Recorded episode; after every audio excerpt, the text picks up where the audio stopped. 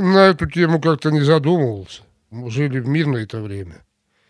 И что будет какая-то война или что-то, и мне придется воевать, я об этом не думал. Только когда объявили по телевизору, по радио, что ввели войска, был мой призывной возраст, тогда мысли уже появились. А когда я оказался уже в части и был одет в военную форму, и в этот день, вернее вечер, я узнал, что моя дорога в любом случае будет идти через Афганистан.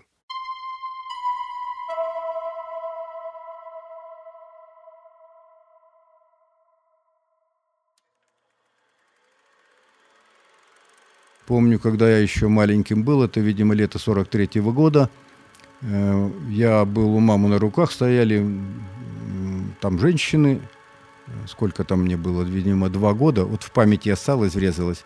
Подошел почтальон, и мама вдруг опустила меня на землю и разрыдалась, потому что принесли похоронку на старшего брата моего, Василия Ивановича.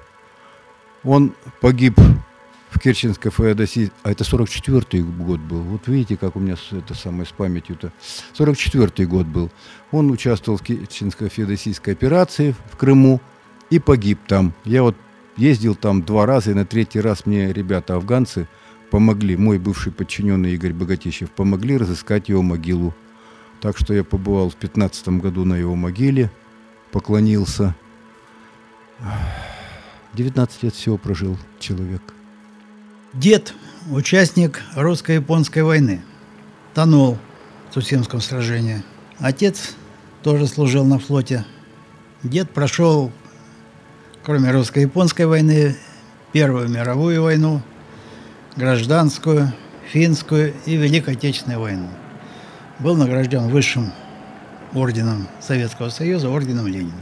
Отец тоже служил на флоте, офицер, но у меня так сложилось, что потянуло в небо, и в конце концов я стал офицером-десантником. И дед и отец говорили, «А вот мы принесли мир нашей родине, и тебе стоять на страже завоевания этого мира. Но так сложилось, что и мне тоже досталось быть участником войны.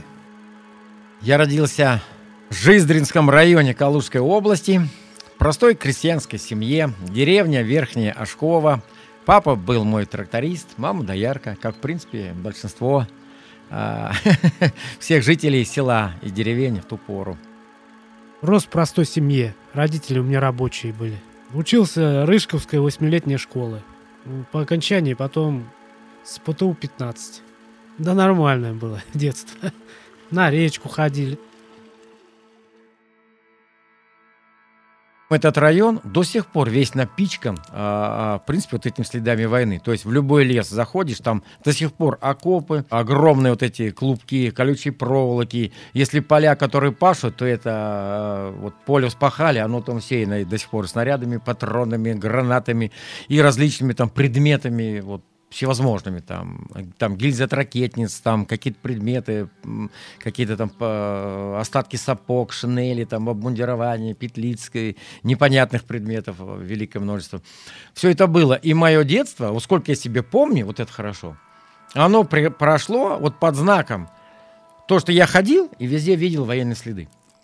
Каждый год э, все школьники старшие копали вот эти окопы, землянки. У нас каждый год обязательно подрывались школьники и погибали а, вот от взрывов, да, то есть у нас где-то от, буквально 2-3 смерти, вот нашим, так сказать, да, не деревни, а именно, как тогда читалось, а, сельсовете, на территории сельсовета погибали. Плюс тогда, в принципе, все вот эти деды и, так сказать, и, и отцы говорили только о войне. Тогда праздники военные, такие как 9 мая, проходили совсем не так. Сейчас нет ничего похожего от того, какое 9 мая было в те годы. Это реально был настоящий праздник с настоящими огромным количеством фронтовиков. Дух праздника был совершенно иной. Сейчас это больше напоминает некий такой официальную программу проведения мероприятий. Провели, все красиво, здорово.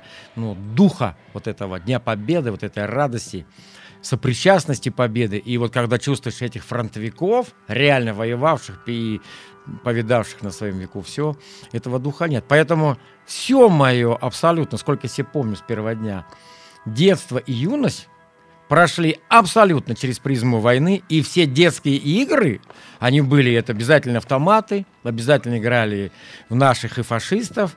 Это где-то, если мы залезали на дерево, садились на сук, то мы изображали, так же, как и я, из себя летчика, который воевал, громил фашистов.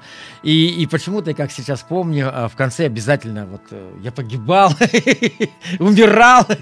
Это действительно было. То есть все, вот вся моя жизнь до совершеннолетия, она была вот через абсолютно, все было на, пронизано войной. В СССР было как? Если парень в армию не пошел, значит, он какой-то дефективный считался. Понимаете? И все старались попасть в армию, пройти службу. А иначе, честно говоря, э, девки с тобой гулять не будут. Вот. Вот такой был принцип. Сейчас, наоборот, кто отлунил, тот считается таким вот. И все старались, как говорят, в десантуру попасть. Такие вот, ну, не стройбаты, а такие элитные войска все хотели попасть, насколько я знаю. Среди своих ребят, сверстников, все старались, конечно, кто отслужил армию, ну, а тогда и кто армию не служил, тогда и по службе продвинуться было тяжело. В смысле, как бы сказать, белый билет, он не давал никаких этих льгот там или чего-то. Ну, армия была, как бы сказать, почетна что там говорить, и офицеры, и все считались элита общества. Прапорщик в военкомате Ферзиковском сказал, не хочешь с одноклассником вместе послужить? Говорю, хотим, конечно, хотим. Ну вот на 1 апреля нам дали, на следующий день дали повестку, на следующий день. Ну, говорим, первоапрельская шутка, да нет, все нормально, в общем. Это. Ну и вот за полдня мы собрались и привезли в Калугу нас. Команд 280. Ну, кого успел собрать на проводы, ребята говорили там, которые постарше были служившие, говорят, ну, поедешь за границу служить, Германию, Польшу, Чехословакию. Вот. Ну, а тут, когда с Калуги привезли нас в Таманскую дивизию, приехали покупатели с Термеза. Смотрим, ребята загорелые, откуда приехали, с Узбекистана. Еще шутили, вот Узбекистан, наверное, отделился от Советского Союза, потому что за границу. Ну, а когда уже приехали в Термез, то уже поняли, что куда мы пойдем, в общем. Привезли, это был 10 ноября. Мы обратили внимание, что из динамиков на весь городок играла грустно-траурная музыка. Все ходили, что-то так ходили, мы понимали, что что-то произошло, но никто ничего не говорил. И когда прошло вот эти полдня, больше, чем полдня, и где-то в четвертом часу, и как сейчас помню, нас повели в баню, в город, в хамам, мыться. И мы, когда помылись, вышли во двор, вышел сержант и сказал, Сегодня умер генеральный секретарь ЦК КПСС Леонид Ильич Брежнев. Скоропостижно скончался генеральный секретарь Центрального комитета КПСС Леонид Ильич Брежнев. Поэтому этот день мне очень ярко запомнился. Вот именно тем, что это был день вот приезда в учебку, вот это нас отбирали, мы столько стояли на плацу, вот эта музыка играла, и вот такой вот серость, вот такая, как вечер туман, и нам сообщили, что умер Брежнев. Ну, в принципе, на нас это произвело впечатление, потому что он столько лет правил, что мы как напряглись, а что же будет дальше-то? Вот реально как-то, мы не испугались, ничего такого не было, но как-то, как? А что дальше-то будет? Поэтому этот день я помню очень хорошо. Как это называлось, карантин, как учебная часть или как он карантин, проходил три месяца там марш-броски, какие-то там тренировки, ну, что учили там вкратце перед войной натаскивали там стрельбы какие-то были. Я был э, как бы военным водителем. Как водитель там обучали как-то мало, больше полы циклевали, как бы это по ночам. Вот. Тревоги, э, в горы ходили, тренировки, как бы физическая подготовка была. Немножко стрельбы, гранаты кидали там, Э, как бы вот обучали. Ну да, и были пару марш-бросков. Мы ездили на Уралах, на автомобилях. Ну, как бы это было мало, с вождением было туго, потому что это была Армения. И как-то на плацу, когда мы э, построение было на разводе, как сейчас помню, вот он у меня перед глазами, комбат выходит э, перед и говорит армянским как бы инструкторам, водителям, там прапорщики армяне, товарищи армяне, не воруйте, пожалуйста, бензин, не продавайте его, ребятам идти в Афганистан на войну, пусть они поездят на этих автомобилях. Армяне стояли так это, почувствовали там затылки туда-сюда. Ну, бензин 93-й, как бы дорогой был для Уралов, и как бы с вождением у нас пере, ну, плохо.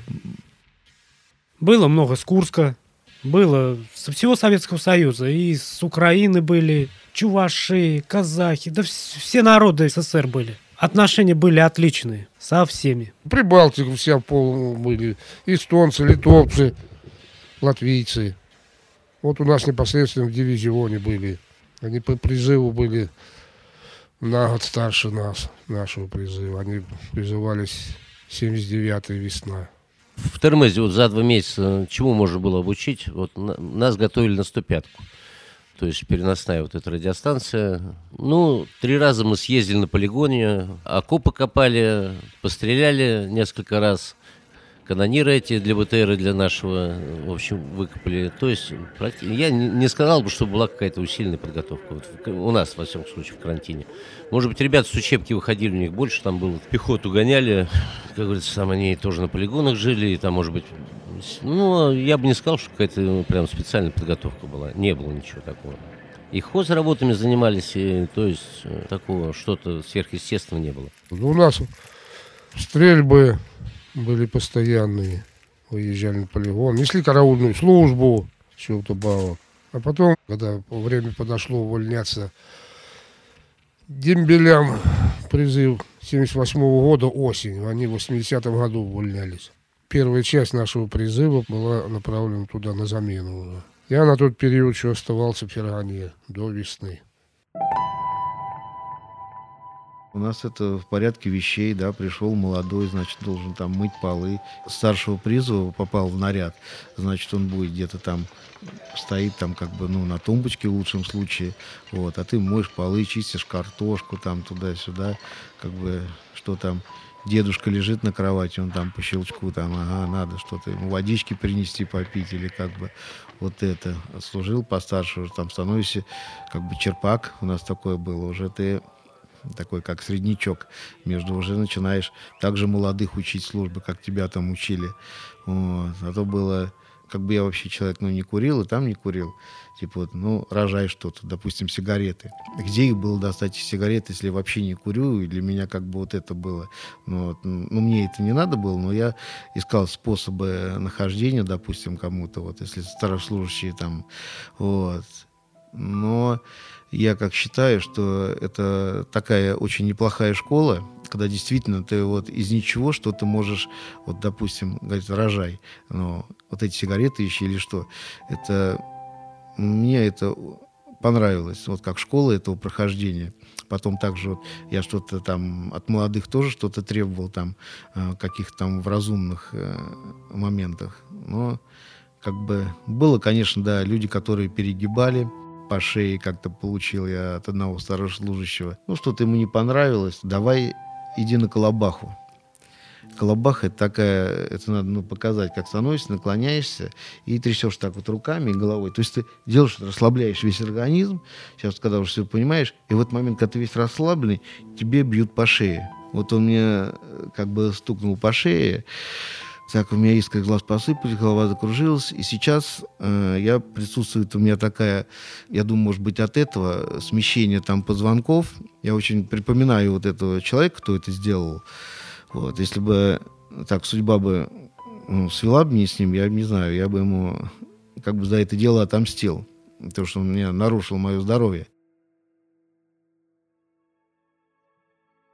Могу сказать, что ну, какая-то дедовщинка была и среди офицеров. То есть вот э, старший лейтенант, который прослужил там полтора-два года, он уже как-то вот к майору, который пришел, ну, послать он его, конечно, послать не мог, но не скажу, что с пренебрежением, ну так, допустим, вот сидели мы э, уже, ну, я полтора года прослужил, когда, студент, ты кто? Я говорю, я дедушка.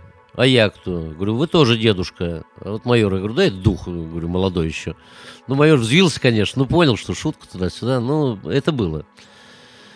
Ну, и старшие офицеры тоже как-то прислушались к тем, э, даже вот младшим по званию офицерам, ну, то есть как-то, ну, не то, что дедовщина это была, но что-то было такое вот. Полк, который я пришел служить, 345-й отдельный гвардейский парашютно-десантный полк, уже в это время находился, он в числе первых вошел в Афганистан. Страшно сначала было. Понимаете, как страшно. В груди ёкало. Ну, а потом ничего. В учебном центре побыли. А потом уже и сами рвались туда. Вызвали в штаб и сказали, что тебе предстоит командировка в Афганистан. Ну, не скажу, что я был э, рад, что горд этим, но и э, мысли об отказе, об э, как-то избежать этого, уклониться от этого у меня не было. Более того, когда я уже после, через полгода приехал в отпуск, и мне предложили уйти куда, то есть не возвращаться в Афганистан, а поменять место службы, то я сказал, что нет, у меня там остались боевые товарищи, с которыми я уже провел столько времени, и уйти оттуда значит предать их. Они же меня ждут.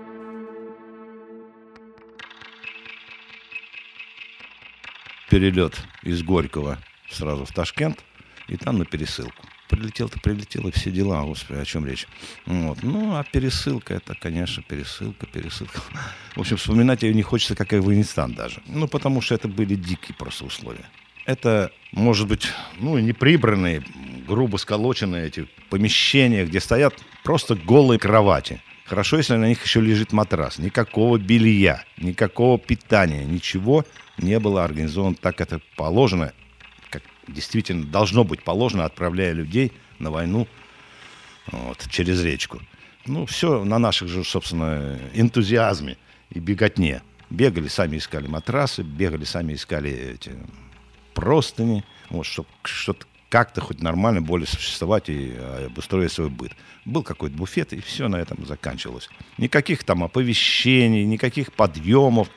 Все узнаешь сам, если тебе это интересно. Когда вылет, вот бегаешь, знаешь, когда вылет, планируешь, когда тебе как проснуться, часы ставишь или будильник там, если у кого есть в часах и так далее. Проспал, никого это не интересует. Никого абсолютно. Сказали, завтра улетаете. Вещи собрали, получили. Рано утром самолет Ан-12. И через полтора часа уже в Балраме приземлились. Когда вот перешли вот границу, оказались там в Афганистане, в этой стране, как-то было, ну, как-то было как по-детски все вот это, как какое-то приключение.